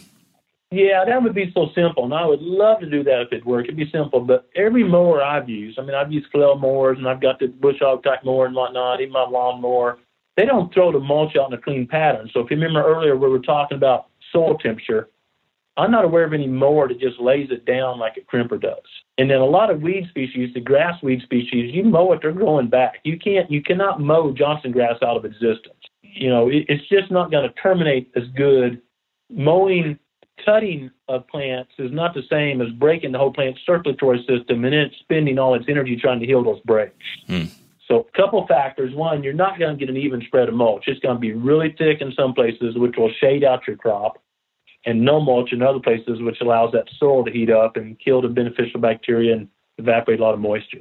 So, you know, if you've got a mower that just lays it down perfect, that would be ideal. I've yet to find that mower. Okay. Hay crimpers, uh, you know, I was raised on a farm. Hay crimpers, whatever they, you know, there's a reason we rake because hay crimpers don't put it in the right place all the time. So, I don't think mowing is as good of option. Okay. So that's that's the process. I mean, that's the cycle. The only other question I guess I have about the process is when it comes to using a drill. If if we can find a drill, if we can share a drill or rent one or whatever. Yeah. Um, at least me personally, Yeah. it seems a little intimidating. That's an implement I've never used. It seems like a little bit more involved, a little bit more to it than just dragging a you know a disc behind my four wheeler. Do you have any just do you have any advice or tips for things to think about when using a, a no-till drill for the first time, or just anything we should be thinking about? Yeah, you know, they're they're really not the two things to. I mean, besides the normal mechanical stuff, you could have a mine. Mine doesn't have any tires. Mine's a three-point hitch model, which I really like. It makes turning. I equate a pull type drill and a three-point hitch to a regular mower and a zero-turn mower. When we got rid of our regular mower and went to zero-turn mower, I now spend half the time mowing the yard. It's amazingly faster. And when you've got the pull type, you've got hydraulic hoses and not more parts to break or slow you down. And you pull up and then you got to back up and you got to get it just right within a few inches. Where with the three point hitch, you just back up where you want it, drop it, and go. There's no hydraulic hoses or anything to break. It's much simpler, much, much simpler. A. B, the only thing to use in a drill, no matter which type of drill you use, is calibrating. And, and you want to calibrate every year because, again, seed sizes vary. You know, it may be a wet year and boy, the corn or soybean seed or clover or whatever is really big.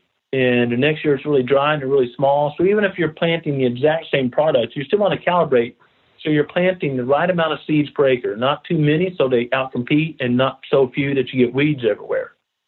Uh, and, and different drills calibrate differently.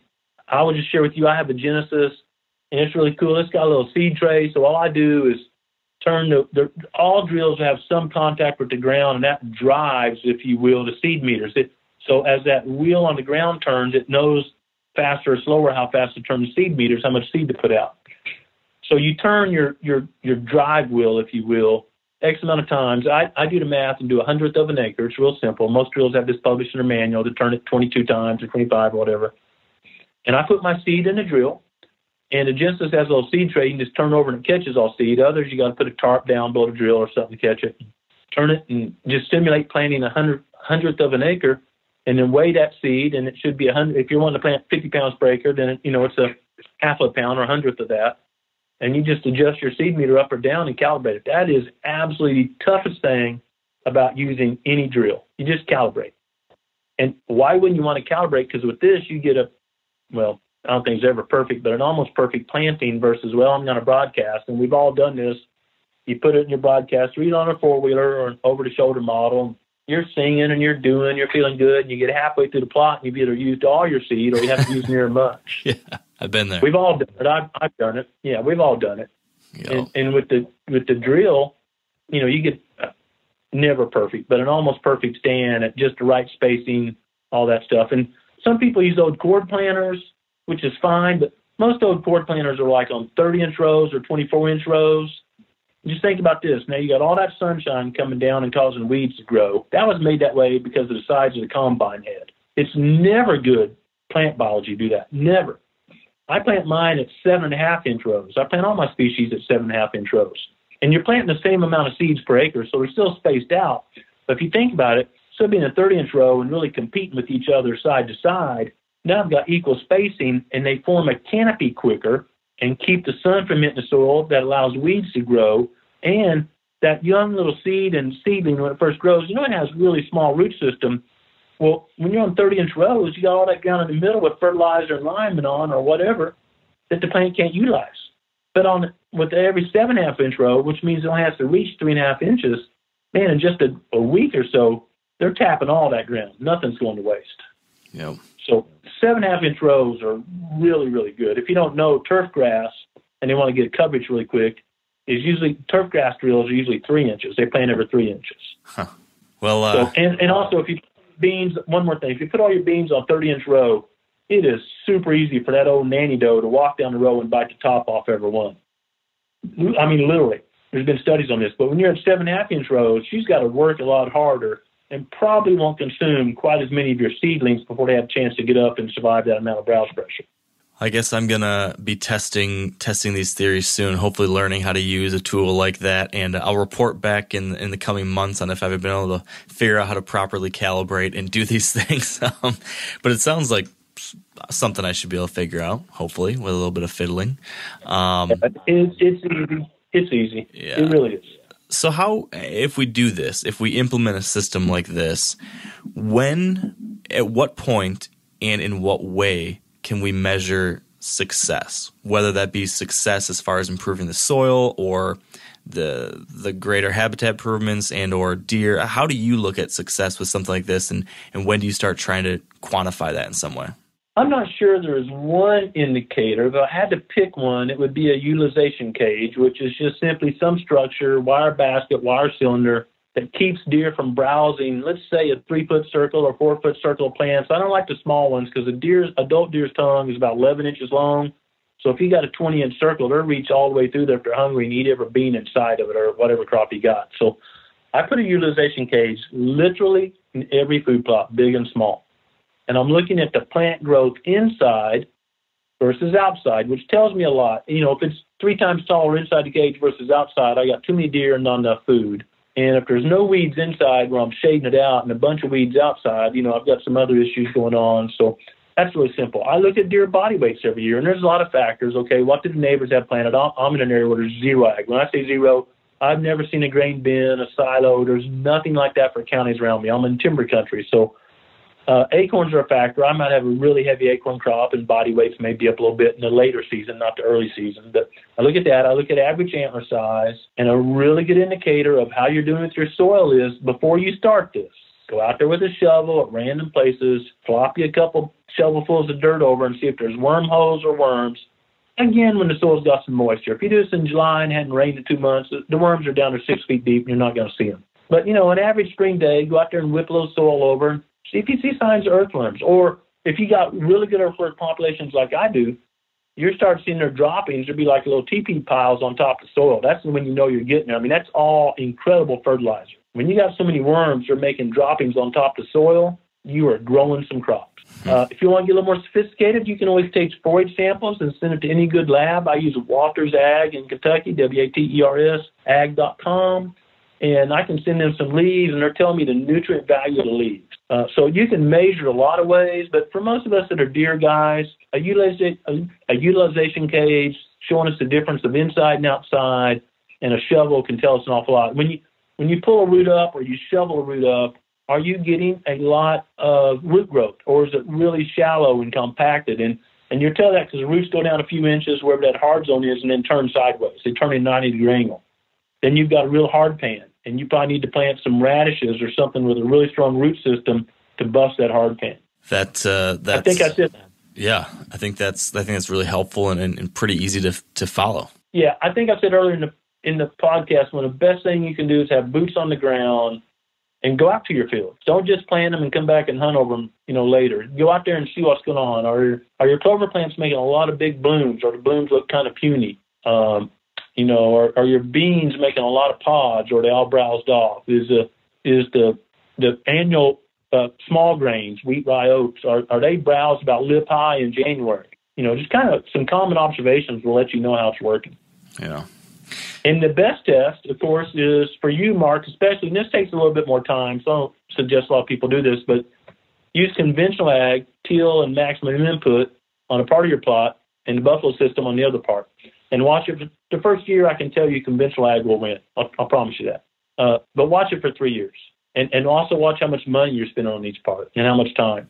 It's uh, it's really, really, really intriguing. And then, like I mentioned at the top, just over the last couple weeks, as I kind of discovered this idea, and then just started diving into the literature and the articles and and all the different things out there, it's it's the most excited I've been about new habitat related work because it just seems to it seems to make a whole lot of sense both from uh, from the the goals that you can accomplish with it and then just like the the way you go about it which just seems like much more in sync with the natural way and, and much healthier for the whole place. I mean I always like to think that we, we as hunters always talk about how we are you know some of the very uh, very first and, and greatest conservationists out there and we do a whole lot of things that that benefit the wildlife and wild places around us. But but sometimes I feel like some of these conventional practices have been damaging stuff. I mean, you talked about the damage done to the soil and how that it really is the foundation for all the rest of the fauna and flora out there. So I feel like this is a way to kind of plug a couple of those holes in our in our processes out there and, and the ways that we can be good stewards. So so I'm I'm just really excited. I really appreciate taking the time to walk me through all this. And uh, I guess my last question would just be for me and or anybody else out there who is interested in learning more about this stuff. Uh, I guess number one, where can we learn more from you? And then number two, do you have any recommended books or other online resources maybe where we could learn more about regenerative agriculture or any of the bigger picture stuff? Yeah, great, great questions. i'm stepping over here to get some books on my shelf when you said that. I, I'd buy them all and read a bunch on this. I'm really into it. Um, you can learn about it. Not matter of fact, our current episode's all about this. You can just go to growingdeer.com and you know YouTube, Roku, Apple TV, probably anywhere that streams you can find us, uh, or just go to our website growingdeer.com. And um, there's episodes in past years or current ones all about this. Uh, there's some great books out there. I want to start by saying that a, a couple of organizations uh, that are really awesome, and these some of these are government supported. So you know, it's kind of your tax dollars at work here, but they're doing some great work. And I don't say that a lot about a lot of government agencies out there. Uh, but uh, one of them that I read a lot and care on is, is SARE. SARE is the acronym. You can Google this, you'll find it. And it's Sustainable Agriculture Research and Education. And this group just does an incredible job, and they don't ask for anything from us land managers in return. There's all kind of books and publications. A lot of them are available for free as a download. I, I like to read a book holding it by the hand. So I think the most expensive book I ever bought from was like ten or fifteen dollars. Uh, I think it's really good. A great book, a really great book that goes over these principles, probably even in more detail, is a soil owner's manual. A soil own, owner's manual by Jon Stika, S T I K A. He was a soil scientist in North Dakota. Jon Stika, S T I K A. He had a long career, and man, he made a lot of observations from going from native pastures out there, I mean, original prairie, to maximum tillage, to people trying to regenerate or restore those, and you know, a long career of watching these changes and becoming a believer himself. It's a small book of about 80 pages, and it's an I give that book to people. It's just a a great book for people who want to learn about this. Uh, the Rodale Institute uh, the Rodale Institute, which is, I'm getting ready to spell that for you, and I don't want to butcher it, so I'm actually going to look in here and see. Oh, is uh, R O D A L E. R O D A L E is a nonprofit farm started 30 plus years ago by a businessman in Pennsylvania that was concerned about the nutrient quality of foods we're eating. Nutrient quality foods. And I'm sure all your listeners know a lot of people think a lot of the major diseases we're facing in critters and certainly humans because of our nutrient poor food. For example, and I bet some of you listeners may not know this, common crops like broccoli and spinach are 40 and 50% or more less in nutrients than the same crop 30 years ago. Wow. Totally due to depleted soils. There are oranges grown now that have zero vitamin C, totally due to depleted soils, synthetic fertilizer, whatever. Uh, we're not eating as a nation. You may be eating the same amount of calories, but you are not getting the same amount of minerals that your parents got, unless you're a you know an organic gardener. You know you're you're raising your own. So, folks, what I do literally, I I, I buy thirty some odd species of garden plants. There's no magic to this. I just go to the store and start loading up my buggy, put all in a five gallon bucket, mix it all together, put it in my no-till drill, and drill some strips right in the middle of my food plot, right in the middle. There's no magic to this. It's, I mean, there's melons and squash and several times of beans and peas, and some of them work and some of them don't. Some of them I never see. And uh, man, it's a gar- it's a weed-free garden. And the only thing I do is drill it one day, and then about midsummer start picking produce and bringing it in the house. Wow. And, and you know, you can buy an acre of seed pretty cheap when you're buying in that volume. And and all of a sudden your wife really likes food plots, and so it's a it's a, and of course deer eat whatever we don't eat, so it's a great thing. Yeah. And I blend them all together. This isn't little rows of carrots and tomatoes like you know in your parents' garden you had to weed. I I mix them all together, all of them, plant them all together, and just let whatever comes up come up. It's it's incredible. So yeah, there's some great resources out there. Those are just a couple easy ones that are good starter ones. The the SARE Institute uh, online, they've got all kinds of great information. Great Excellent. information. Excellent. Well, Grant, I can't tell you how helpful this has been. And and you mentioned the, the most recent episode that you guys have out. I took a look at that as well just before we chatted, and that was a really great visual um, supplement to I think what we talked about here today. So, would highly recommend anyone out there definitely go watch that because it will really illustrate what Grant has walked us through, as well as, um, like you mentioned, Grant, you have a whole lot of past videos. I saw that on YouTube. You had a playlist that uh, had all the different episodes over the years you've done that were related to this. You put them in a Buffalo Food Plot System playlist. So if you want to go back and look through the archives of Growing Deer TV, uh, your team there did a great job of organizing them all there, so you can see the different things you've done over the years and how your system has progressed. Um, and I found that really interesting too. So this is really, really Yeah. interesting, and I, I appreciate it, Grant. Thank you. I want to say just one last thing. Do what I do. Just go to YouTube and uh, you know search on regenerative ag or cover crops. You know those keywords. And and one tip I'll add. I've been doing this for years, but I would watch like 2017, 2018, and forward because we're all learning all the time. So even stuff I thought about this in 2015, I may have changed my mind or done differently. So there's thousands out there. So I just watch the more current ones to get the most current information and alter it a little bit to apply to your food plot situation and have fun with it. Great, great advice. Well, I'm going to be uh, putting all this into action this year. I can't wait to see how it goes, and uh, I'll keep you posted, Grant, and uh, I'm sure it's going to help. Mark, thank you for the time to share with your audience, and I look forward to hearing about your project. Sounds like a good plan. And that is a wrap. Um, hopefully, you guys enjoy this one as much as I did. As you can tell, um, I'm just really personally intrigued by this stuff. Like I mentioned up at the top, um, nothing against conventional methods of agriculture. Like there's a place for that. I know, and I also know that I don't know everything. So I'm just figuring this out myself. Um, but I'm at least intrigued and excited about the opportunities to maybe, in, in some small way, do something a little bit differently that might be positive. So, if you guys know more, if you want to share with me your experiences or insights or, or different opinions, I'd love to hear that too. Um, I'm just all for learning. And I think this is going to be a great opportunity to do so. So, until next time, thank you for listening. Thanks for being a part of this community. And until next time, stay wired to hunt.